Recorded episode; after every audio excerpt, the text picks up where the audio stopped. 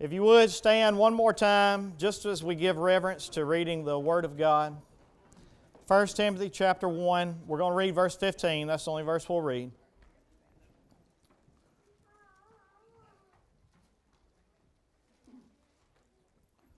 This saying is trustworthy and deserving of full acceptance that Christ Jesus came into the world to save sinners of whom I am the foremost. You can be seated.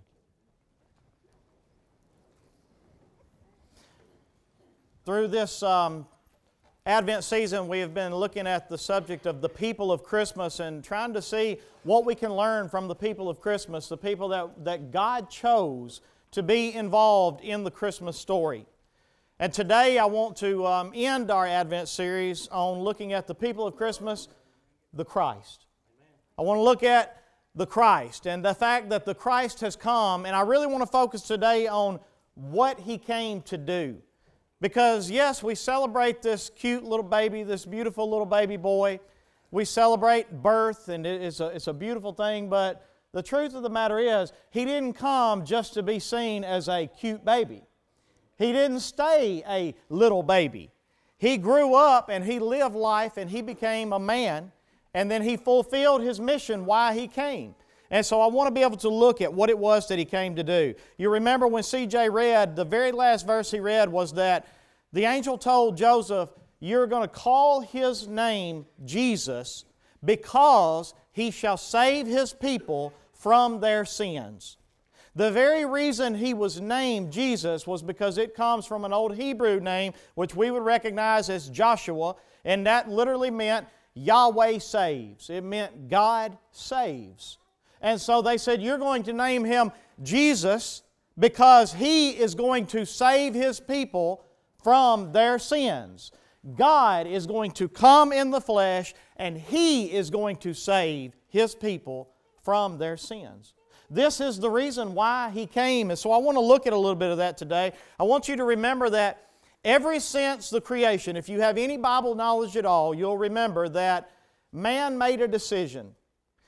He said, God, we don't need you to direct our lives anymore. Whenever God told them not to eat from the tree of the knowledge of good and evil, they had to depend completely on God for their knowledge of good and evil and which way they're going to turn and how they're going to walk. He created them to walk like Him, to talk like Him, to live like Him, to love like Him, to worship Him, to praise Him. And then I hear somebody this morning maybe saying, well, that sounds like God may be a little conceited. He just wants everybody to praise Him. Let me explain something to you. Conceited means to have an inflated view of oneself. God's view of Himself is not inflated, it's right. God has every right, because of who He is, to create things to worship and praise Him. And He's not conceited, He's right. And the truth of the matter is, we decided that we would rather have the things He created as opposed to the one that created it all. And we made a decision that said, God, we do not want to follow you anymore. We don't want you in our lives. We don't want you to tell us what's right, what's wrong we can decide for ourselves which path we take in this life. And the Bible says that they ate from the tree of the knowledge of good and evil and that they fell from their relationship with God. They died in sin. And so, what we have today is a world that we live in that are filled with the results of this sin. Uh, the Apostle Paul tells us in the book of Romans that because we did not want to, to retain God in our knowledge, but instead, we wanted what we wanted, not what God wanted. So, because we did not want to retain God in our knowledge, He gave us over to debased minds to do those things which are not fitting. And then it lays out this long list of worldly sinfulness. So many people in the world question, well, why would God allow this? And why would God allow this? And why did God not stop this and stop this? Listen, the problem is the world don't want God. And God said, okay, if you don't want me, let me show you what a world looks like where you do what you think is right in your own eyes. And so, when you have a world of people that each of them have been given over to do whatever is right in their own minds, guess what you have? this is the world you have today. Why does God allow sexual molestation? Why does God allow school shooters? Why does God allow murder? Why does God allow rape? Why does God allow. Let me explain something to you. We don't want God. Our hearts do not want God. And this is what the Bible calls sin. And the Bible says that all have sinned and fallen short of the glory of God. We have all been born with this same heart. You've been handed this heart down whether you like it or not. And some people want to reject that doctrine today. Let me explain something to you. If you've ever raised a child or been around a child, there's one thing you know for certain. You never have to try to teach that child how to do wrong, do you? What do you spend your life doing from the time they come out of the womb? They come out of the womb crying, Give me what I want, and if you don't give me what I want, I'm going to let you know about it. Right? And then along the way, they learn that this is not the right thing to do, and what is it that they want to do? Whatever it is it's not right to do. That's what they go for. And you spend your life trying to teach your children how to do right because their heart is naturally bent toward wrong. It's all over the world, it's everywhere we see. The Bible also tells us in the book of Romans, chapter 1, that our hearts have been given over to impure lusts that our passions have been given over to be dishonorable passions. And so we have these dishonorable passions in us. We have these impure hearts and we have these debased minds. And it's not that everybody is as bad as anybody else in the world. But the fact of the matter is, all of us have hearts and minds and passions that are not toward God. And they manifest themselves in so many different ways. And this world is full of sin. God created you for a purpose, and you looked at Him and said, No. Do you realize you are the only thing in all of God's creation that is able to look back at Him and say, No? The ocean does exactly what he tells it to do, no matter what he tells it. The wind does exactly what he tells it to do, no matter where he sends it. The lightning goes exactly where he tells it to strike, and it don't sway an inch either way. Everything in creation does exactly what God tells it to do, except for you and me. God created us for a purpose, and we are the only ones that look back at Him and say no because we want what we want, and anything that says otherwise, we reject it. And along with this comes the punishment of death. The Bible tells us that death is the result of this sin. But God is giving us an opportunity right now to live in this life so that we can see what a world and what creation looks like when we choose not to follow Him, but we all choose to do what is right in our own eyes. And in the meantime, He has sent a Savior. Jesus Christ came to save His people from your rebellious heart, from your sin against God. And so today I want to look at four reasons of why He came. I want you to understand that every part of Jesus' life, from birth to the ascension, every part of it was toward this goal to save you from your sins. And that opportunity is yours today. The first reason that Jesus came, He came to be our propitiation. Look at 1 John chapter 2, verse 2. I'll read it to you very quick. It says, He is the propitiation for our sins, and not only for ours only, but also for the sins of the whole world. This word propitiation means the action of appeasing. It means to pay the payment for an offense. When an offense has been committed against you, you expect that offense to be made right, correct? And if justice is served, guess what's going to happen? That offense is going to be made right. And if that offense is not made right, then guess what you do? You feel like you've been robbed. You feel like you've been wronged. Well, let me explain something to you. God created you for, a purpose, and you said to the Creator of all things, No, I want my own way. I want to do it the way I want to do it. And the Bible says that sin has brought on death. And so here's what we have to understand God is a loving, because I hear people say all the time, well, if God is loving and God is merciful and God is kind and God is compassionate, then God's not going to send anyone to hell. Can I explain something to you that you may not understand? God is all of them things, but there's also one more thing that you're not realizing that God is God is just. God is just. And every wrong must be made right. Do you expect all your wrongs to be made right? Yeah. I want all my wrongs to be made right. And God expects every wrong, and He will right every wrong. Think of it like this Let's say that you were accused of murder. All the evidence is stacked against you. I mean, it's all right there. No one, you, you can't deny it. You're guilty. And before this judge, and you say, Judge, I am so sorry that I have done this. And I know that you are loving, and I know that you are kind, and I know that you are forgiving, and I know that you are compassionate. Will you please forgive me of this murder? Let's say the family that you murdered, of the person you murdered, is sitting over here waiting on justice. Let's say that judge were to look back at you and say, You're right. I am all these things. You can go free. Is that justice? That's not justice. And if this judge is a just judge, it don't matter how merciful he is, justice still has to be served. Appeasement has to be made. And so you either have to pay the payment or the payment has to get made. And here's what the judge did in your case. The judge says, I am both just and I am both merciful and I am forgiving and kind and compassionate. I am all these things. So here's what I'm going to do I'm going to come off my throne and I'm going to pay your payment for you. I will take the punishment for what has been done on myself.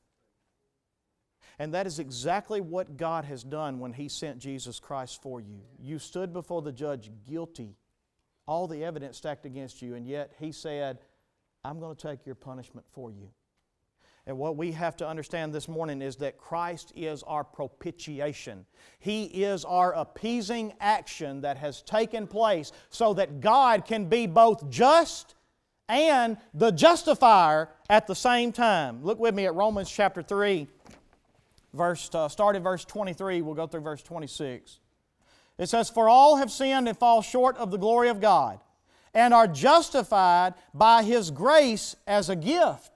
And this gift comes through the redemption that is in Christ Jesus, whom God put forward as a propitiation by His blood to be received by faith. This, this was to show God's righteousness because in His divine forbearance He had passed over former sins. It was to show His righteousness at the present time, and here's the key that I want you to get so that He might be just and the justifier of the one who has faith in Jesus Christ. God is both just in the fact that every wrong that you have ever committed will be righted. And God is also the justifier in the fact that He can be both forgiving and merciful to a people that don't deserve it. And He is everything that He says He can be, but it cannot be unless Christ comes, unless God comes in the flesh and He pays the payment for you and for me. He is the propitiation. That's what Christmas means, guys. Listen, I know we love to celebrate the little baby. I know we love to see the manger scene. I know we love to see the Mary and the Joseph, and all of that played a role. But let me explain something to you. That's not why He comes, so that you could adore Him as a baby. He came to die for your sins. He came to make propitiation so that you could have the opportunity to experience the forgiveness and the mercy of God. The next thing he came to be our great high priest. Here's the reason He came Hebrews chapter 4, verse 15 and 16. For we do not have a high priest who is unable to sympathize with our weaknesses, but one who in every respect has been tempted as we are, yet without sin. Look at this next part. Let us then with confidence draw near to the throne of grace that we may receive mercy and find grace to help in a time of need. Do you know that it was not an accident that God was born in a barn? Do you know that it wasn't necessarily the devil is the reason why? It wasn't because there was really no room in the inn. The reason there was no room in the inn was because God meant to be born in a barn. God meant to put Himself in the lowest spot on this earth. Though He was rich, He became poor for you and I. The Bible tells us that when Mary and Joseph brought Jesus to the temple, to on the, the Jews on the eighth day, they were to circumcise the, the, the male children. And when they brought him there, they were to give a, a sacrifice, and it was supposed to be a lamb for atonement. And yet, Mary and Joseph, when they come, they could not afford a lamb. And because they could not afford a lamb, the Bible tells us that they gave uh, two turtle doves or two pigeons. And it goes back to the law in the book of Leviticus. I can't remember exactly which chapter and verse, but it's somewhere around chapter 12, I believe it is. But it said if the family cannot afford a lamb, then they should give two turtle doves or two pigeons. Here's what we know when we study the life of Jesus He was the poorest of the poor, He was born in a barn. He was laid in a feeding trough for animals. And all of these things He done so that He could help all of us in our time of need. He was tempted in every way, yet without sin. And the reason why the Scripture tells us is because He couldn't just come to this earth and just die to pay for our sins. He had to be our great high priest. He had to be one that could stay at the right hand of the Father, and every time you and I are in our weaknesses, whether it be we can't provide for something or whether it be our sinfulness or no matter what it is, the Bible says He is able to sympathize with us because He has been tested and tried in every way in His life while He was here. And because of that, He is able to understand. I don't know about you, but that means something to me. I'm thankful to have a God who can actually relate to my weaknesses. I'm thankful to have a God that before Christ came to become a man, God could not relate to my weaknesses. And yet, through Christ, He has become my great high priest. And that's what Christmas means. The next time you have a situation to where you are in one of your weaknesses or the world has thrown something at you or, or something's just not going right, you need to remember one thing He understands. And here's what the Bible tells us there. Let us then, because of this, here's what He commands you to do. Let us then, with confidence, do what? Draw near. And draw near to the throne of grace. What is grace? Undeserved mercy, right? Draw near to the throne of grace to receive mercy and to find this undeserved mercy to help in what? In your time of need. The next thing, He came to be our righteousness. The Gospels all stress His absolute obedience to the law. If you were to go to Luke, the very first thing that jo- Joseph and Mary do is on the eighth day, they travel to the temple. Because this is what they have to do in order to keep the law. Jesus Himself said, There's not a jot nor a tittle of the law that will pass until every bit of it's fulfilled. Somebody had to come here and fulfill God's purpose in mankind's life. And because all have sinned and fallen short of the glory of God, and there is none good, not even one, guess what? We have no hope unless God Himself comes here as a man and He lives out God's perfect obedience to this law. And that's exactly what Jesus did. And because of that, I'll read a scripture to you. Look at um, Romans chapter 5, verse 19. For as by one man's disobedience the many were made sinners, that's Adam. Because of Adam's disobedience, we naturally inherited this same thing. For as by one man's disobedience the many were made sinners, so by the one man's obedience the many will be made what? Righteous because of his obedience. And here's the way this works. 2 Corinthians chapter 5 verse 21. I love this verse in the Bible. 2 Corinthians chapter 5 verse 21 says, "For our sake he made him to be sin who knew no sin, so that in him we might become the righteousness of God. Here's what God does by faith. When you put your faith and trust in Jesus Christ and you believe that God sent His Son to pay for your sins, the Bible says that God makes an exchange. God takes the righteousness of Christ in which He lived out and He puts it on you. And then He takes the sinfulness and all the sins of you and He puts them on Christ on the cross. And He makes this exchange. He made Him to be sin, who knew no sin, so that you might become the righteousness of God. This is why Jesus came. He came so that you could be in front of God and be righteous, not because of what you've done, but because of what Christ did for you. That's why he came. The last reason why he came, he came to defeat death.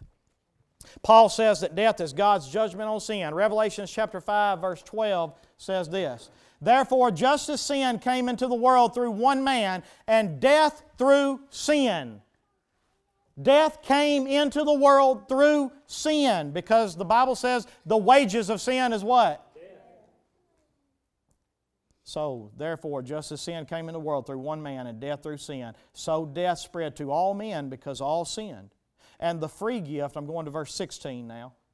And the free gift is not like the result of that one man's sin. For the judgment following one trespass, talking about death, right? So death is the judgment. For judgment following one trespass brought condemnation, but the free gift following many trespasses brought justification.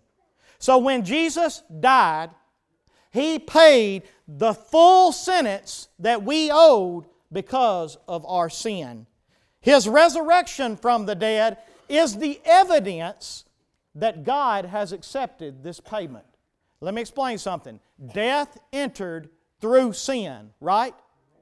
So if sin is conquered and if sin is paid for, what happens to death? It has no more hold on you, right? This is why the resurrection of Christ is so vital. Because if all Christ did was die, and if He's still dead, guess what? You're still in your sins. The payment has not been accepted. But if Christ rose from the dead, that is the evidence that says sin is paid for. And now all those who are in Christ are going to be resurrected with Him, and they will live eternally at the end of this life, guys, listen to me, there's two choices. You are either going to enter into eternal life or you are going to enter into eternal death. Those are the only two choices. You will either pay for your sin yourself eternally,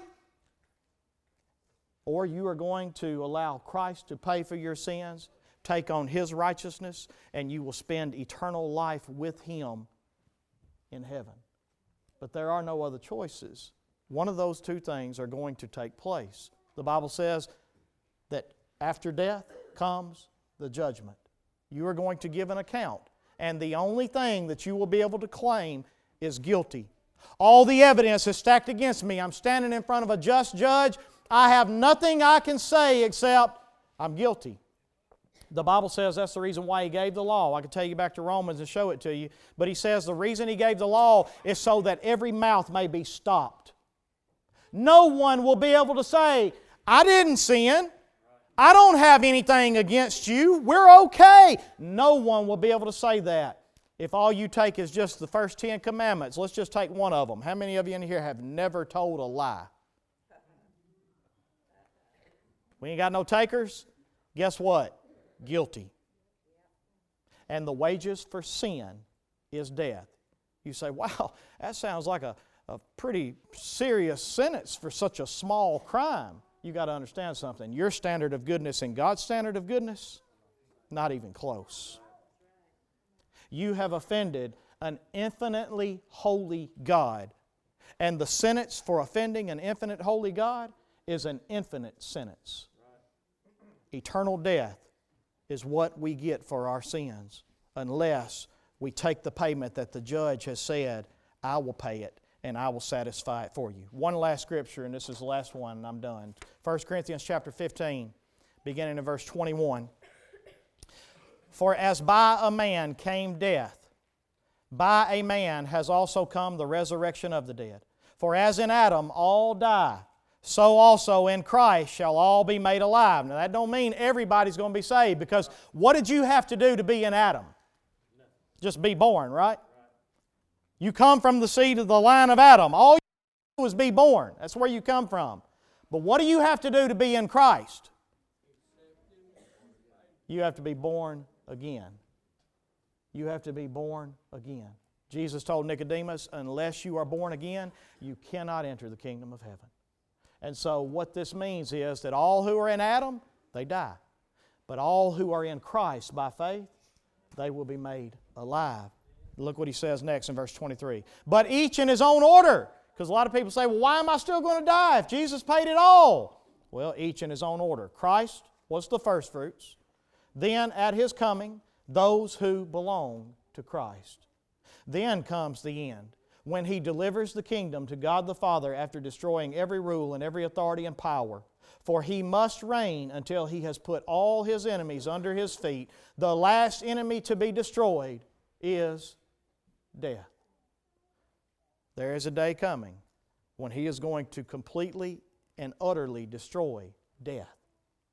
But for those of us, the Bible says it like this for those of us that are in Christ, you will only die once. But for those that are not in Christ, you will experience a second death. And that second death is an eternal death. And I know people don't like to hear about that. It's Christmas. It's Christmas, right? This is Christmas, guys. This is Christmas. Jesus Christ came into the world to save sinners of which I am the foremost. Anybody relate to that? That's why he came. And if you have any reason to celebrate this holiday, that's it. And that's the only reason. There is no other reason. It is my prayer this morning that you know the Lord Jesus Christ as your Savior. We're going to have a very quick time of invitation. If y'all would, come on up, um, guys. I want to remind you of what he said in Romans chapter 10. He said, If you will confess that Jesus is Lord, this is your faith that is being publicly professed. If you will confess that Jesus is Lord, and you believe in your heart that God has raised him from the dead, then you shall be saved. Amen. For with the mouth one confesses unto salvation, and with the heart, one believes unto righteousness. Because remember, the Bible says that Abraham believed God and God accredited it to him as righteousness. By our faith, we receive this gift that Christ has given us. And so, for this Christmas, there is no better gift for you to receive than the one that we offer you today. The one, more importantly, that Christ offers you today.